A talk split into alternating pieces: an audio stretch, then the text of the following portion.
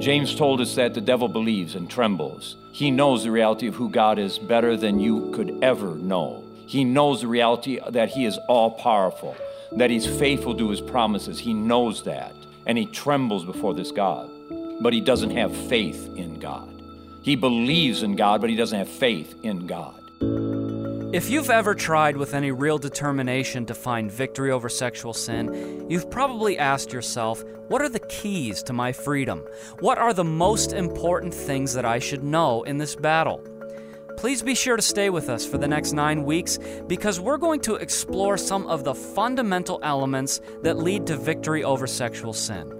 You might be surprised with some of the topics we've chosen, but for over 30 years, we've watched God use these very things to set thousands of men free from life dominating sin. Today, we start with faith. I'm your host, Nate Dancer, and this is Purity for Life.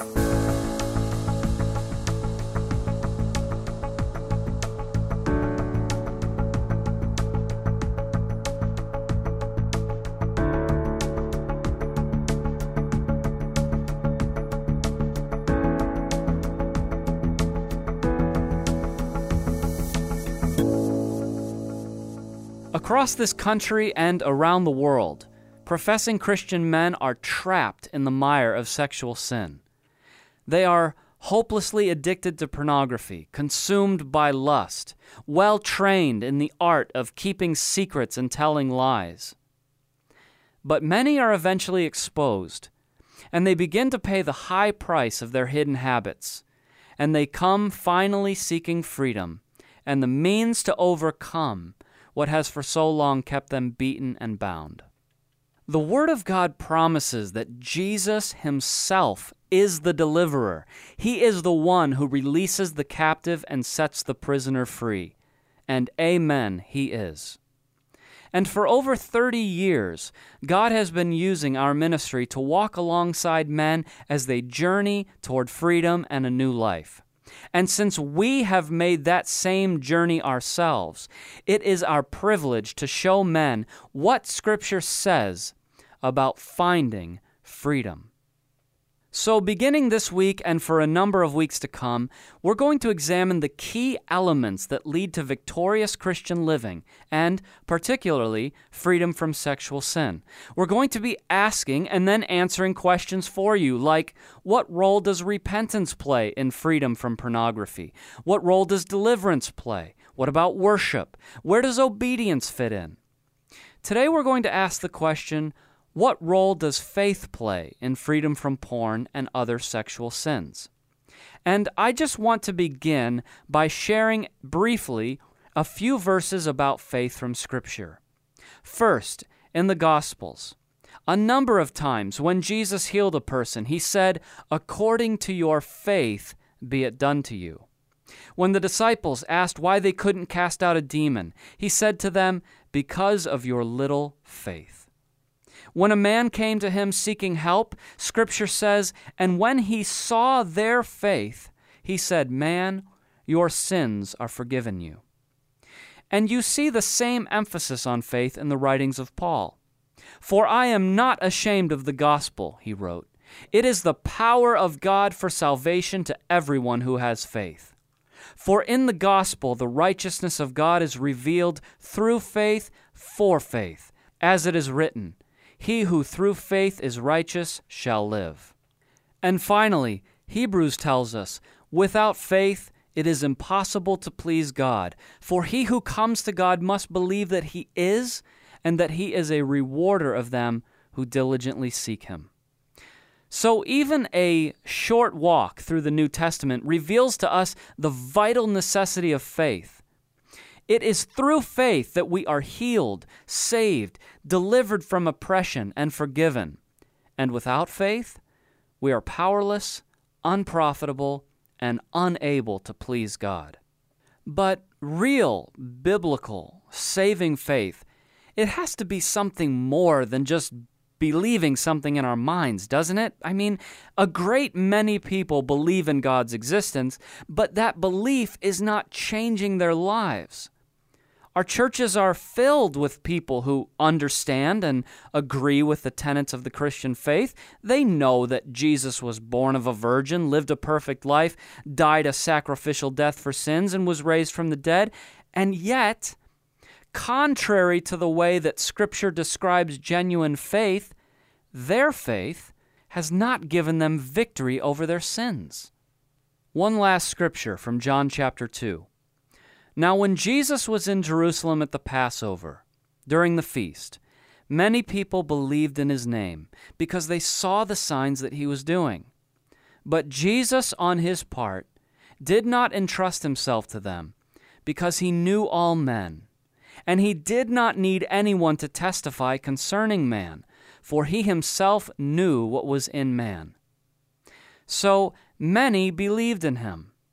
They saw him, they saw the wondrous miracles he was doing. They had a kind of faith, but Jesus would not entrust himself to them because he knew them.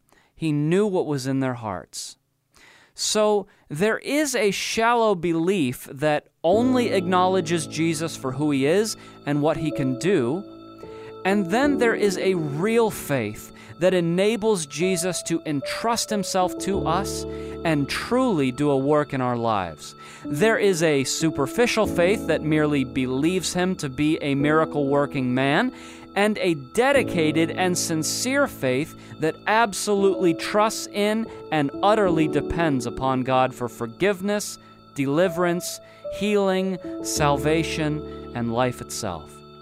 What kind of faith do you have?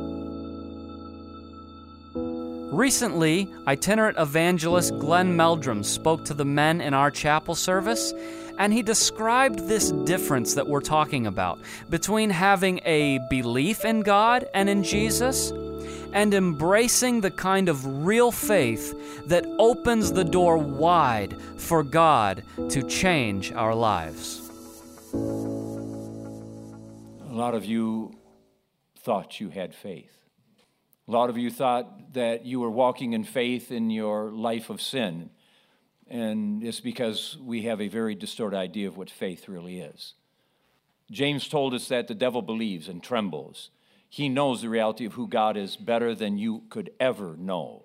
He knows the reality that He is all powerful, that He's faithful to His promises. He knows that. And he trembles before this God.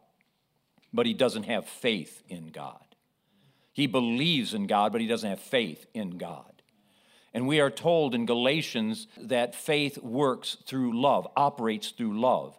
So, if you really want greater faith, there's only one way to have greater faith, and it's ultimately to have greater love. The greater the love that we have in God is going to produce in us a greater knowledge of who He is and allow us to trust in this God in a way that we abandon ourselves to Him. You are not walking in faith if you are not abandoned to Him.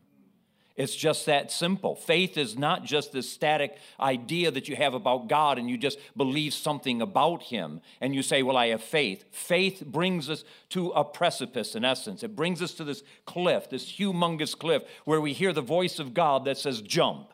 And it's not faith to say, I believe that God would catch me.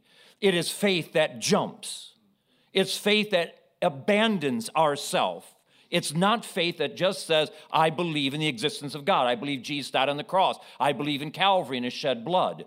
That does not mean that your life has any real dimension of faith because you could have the same kind of belief then that the devil has. And so your faith has to be founded upon the reality of action that you are placing your faith in Him, and it is proved by what you do with your life and how you are trusting in Him every step of the way. That you come and you see there is no one else that can save. Now, we can say that, right? We can say, oh, yeah, we know Jesus saves. Oh, yeah, we believe that. But does your life speak of it? Does your life demonstrate the reality of faith? Not just belief, not believing in the, in the, existence of God, but faith where you have abandoned yourself to this God and now you are being defined by that.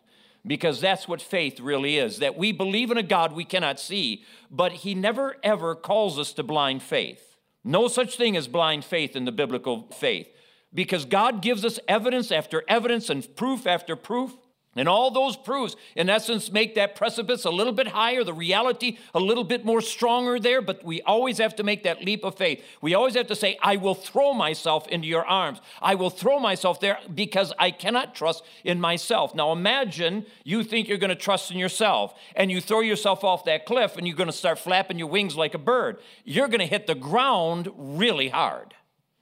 You see, it just doesn't work like that. It's faith that says, I believe that you have commanded me to jump, and I know that you will catch me. Now, in the beginning, when we first start having genuine faith in Christ, we jump and we may fall two feet before he catches us. But when you start maturing in the faith, he may wait till you are two inches from the ground before he does. But it's still going to be the same thing. It is the demand that we have faith, and that faith is putting our, our life in his hands, the trust of him, the surrender of all that we are, and the greater the love for God, the greater the expression of faith that will be. And that's why when you look in history and you see in the Word of God and through the, the uh, life of the church, you see great faith in men and women, and you'll always find in that great faith was a great love that drove them in near fellowship with him. And through that near fellowship, their faith grew greater and greater because they knew this God and they loved this God and they found that it was easy to trust in a God that you truly know and know that He's good.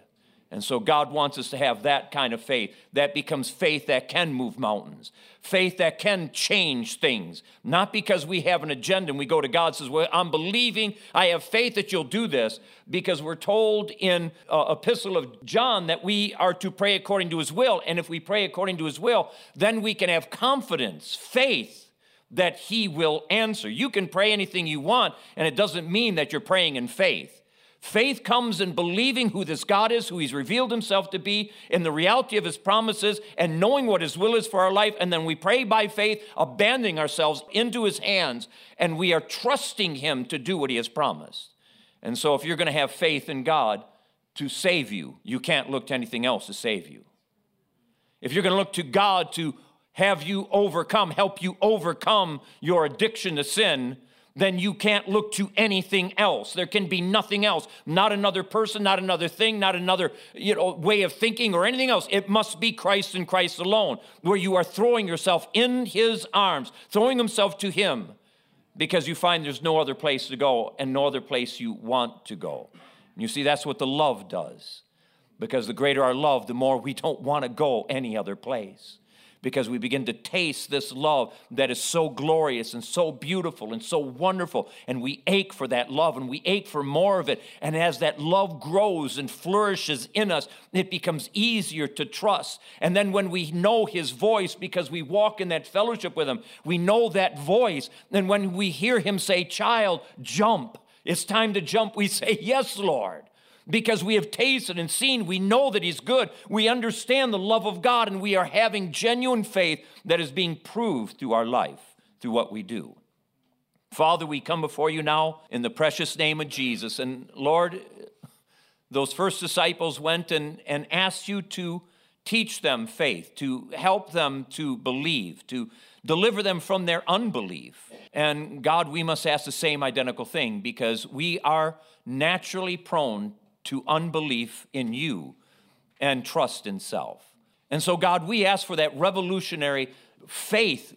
And God, that's what it is. It is revolutionary. If it's not revolutionary, then it's not true faith. Because this God, when He breaks in our in, in our lives, Lord, when you break in our life, you do a radical work. When we believe in who you are, you do miracles, oh God. And so, God, I'm asking for that faith, that these men would believe, have faith in you, that you are more than able and more than desirous to have them live the victorious Christian life.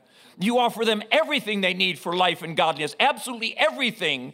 And Lord, they need to lay hold of eternal life. And that is laying hold of it with this faith that grabs hold of you and will not let go. And so, God, I'm asking for that. Not one man has to leave this ministry. Not one of them have to leave before they graduate. Every one of them have the potential to be the victor that you purchased them to be with your own blood. But Lord, we're asking that they would grab hold of the faith that you are offering them. And Lord, the truth is, none of us have faith of ourselves. We don't have it. It comes through grace, it comes through your gift to us. But yet, God, when we ask, you give good gifts. And when we ask for faith to believe and faith to trust you, you will help us. In the precious and wonderful name of Jesus. So, faith is much more than an intellectual assent to the truth of the Gospels or a collection of beliefs about Him. Faith is a decision to leap into the arms of Jesus and trust in Him alone for a saving work in you and deliverance from your sins. In this next segment, Jim Lewis and biblical counselor Ken Larkin sat down to explore the scriptures together, looking at what they have to say about seeking Jesus to meet a desperate need and the role that faith plays in gaining healing and freedom from a life dominating affliction. Ken Larkin is a biblical counselor here at Pure Life Ministries, and he's joined us in the studio today to discuss the vital importance of prayer, and specifically the need of the man who is locked in sexual sin to never stop praying, never stop seeking the Lord, and never stop reaching out for freedom. Ken, thank you for joining us here today. Pleasure to be here, Jim. Ken, some time ago, Steve Gallagher was heard to quote a Christian therapist who had said the worst thing you can do with people involved in pornography is lecture them about praying more and asking God for help.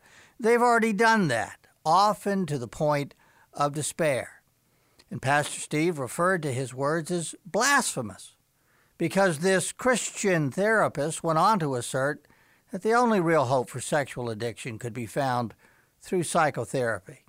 He was clearly inferring that God is not trustworthy you can cry out to Him until you're blue in the face and nothing is going to happen. So let's start right there. From your many years of counseling men in sexual sin, how important is it to pray and pray and not give up? How important is it to cry out to the Lord for help? Well, Jim, I would say uh, indispensable. The only way that God has really prescribed anyone to be set free from sin is through his son, Jesus Christ. And Jesus himself said, Ask, seek, and knock. The, the remedy is to cry out to God in faith, knowing and believing that he can deliver you from your sin and not to stop crying until you get that help that you need. Uh, there's a scripture, Hebrews 4 15 through 16. For we do not have a high priest who cannot sympathize with our weaknesses but one who was tempted in all things as we are, yet without sin. Therefore, let us draw near with confidence to the throne of grace, so that we may receive mercy and find grace to help in time of need. And I see that as really as a, a huge invitation from the Lord for anyone that needs help, that we can come to his throne. And I love the way he coupled that word mercy with grace, that God in your condition will give you mercy that you don't deserve and forgive you of your sin as you're repenting of it. But He's also going to give you that grace to help in time of need, the grace to overcome that very sin that you're crying out to be delivered from.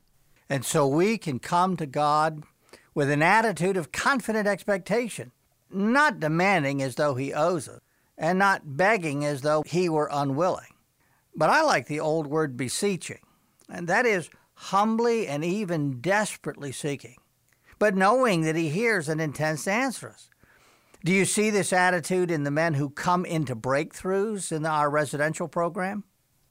Absolutely. And I would say that is the one thing that would define the difference between those who really get deliverance while they're here and the ones that don't. They've already tried all their own resources before coming, and the only help that they possibly have is to cry out to God until He delivers. And He alone can deliver, and He will deliver everyone who asks Him in the name of His Son.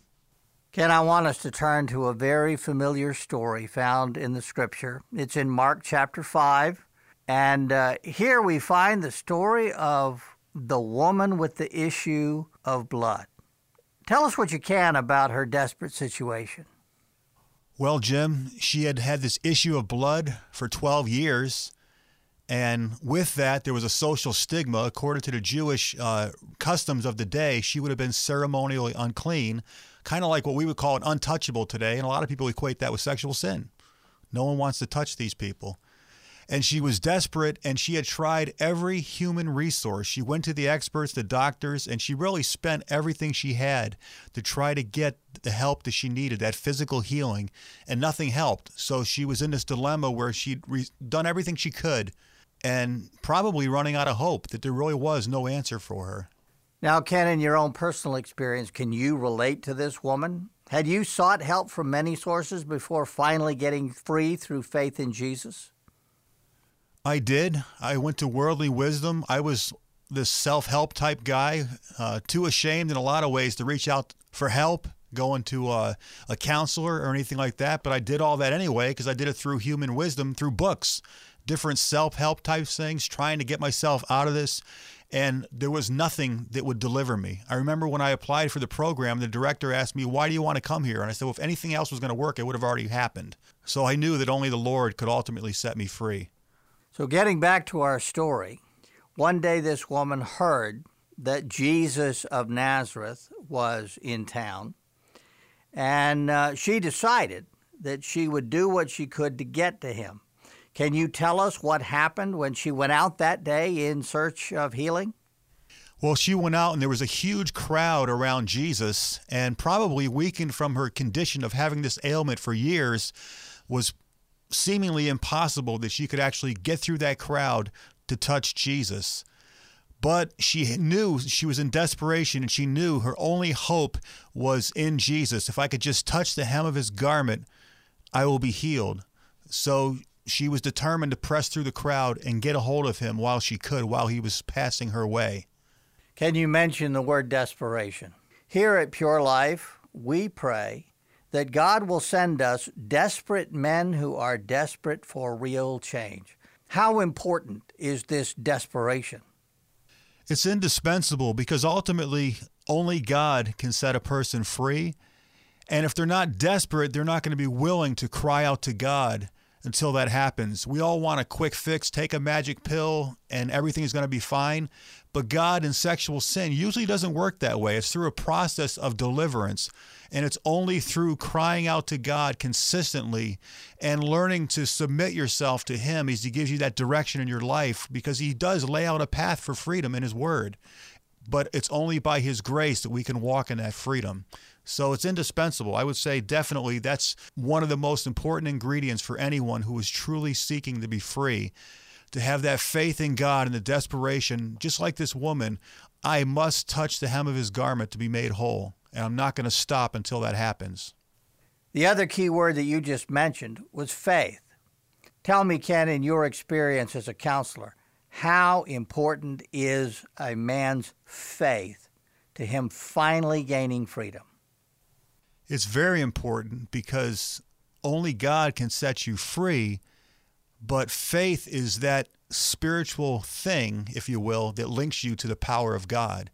And there's two ingredients that I would say that are indispensable for someone seeking help from the Lord. Number one, to believe that God is really that good and merciful and willing that He wants to set the sinner free.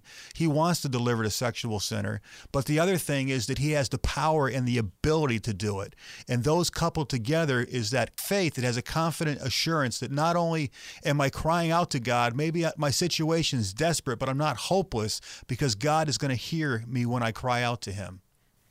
Now, even though we might already know it, finish the story for us. What happened with this woman when she reached out to touch Jesus?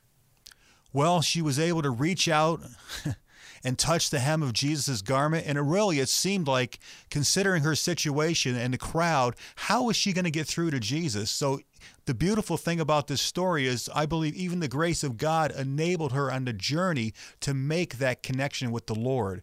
And she was able to reach out and touch the hem of his garment. And just like she believed, as soon as she touched him, the healing power of God went through her to completely eradicate, completely set her free from this physical ailment, destroy it from the roots up. What no human invention, what no doctor could do for her, Jesus did that day. Every story in Scripture has a meaning and it has an application. speaking directly to the man who is listening to us today, the man who has tried many things only to still be stuck in his sin, what would you say to him today about faith, desperation, and seeking a touch from the Lord? Well, this scripture is an, an excellent example of the type of uh, qualities that are going to be important for anyone seeking freedom. And taking the uh, example of this woman, she was persistent and she had faith, knowing that God could and would deliver her if she could just get a hold of him.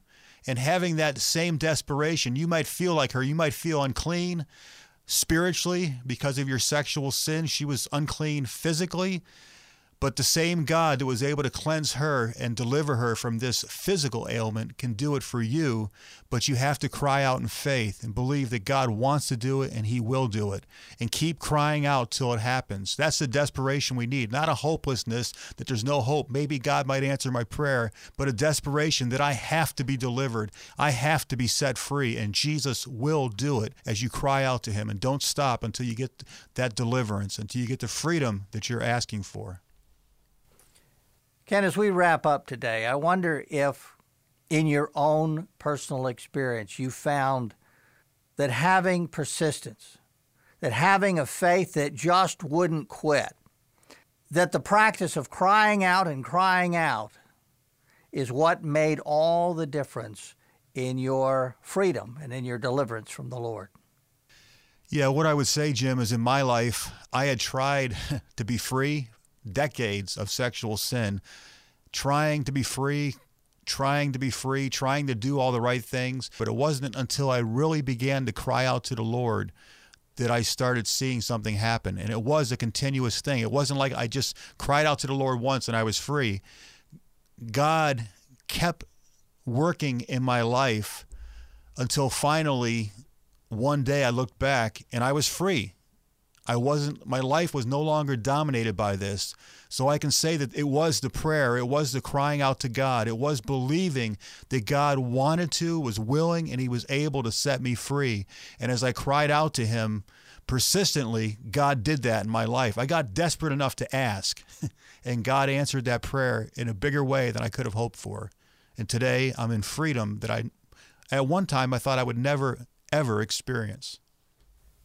Well, thank you, Ken, for your counsel, for your work on behalf of men in sexual sin, and thank you for your words here today. Thank you, Jim.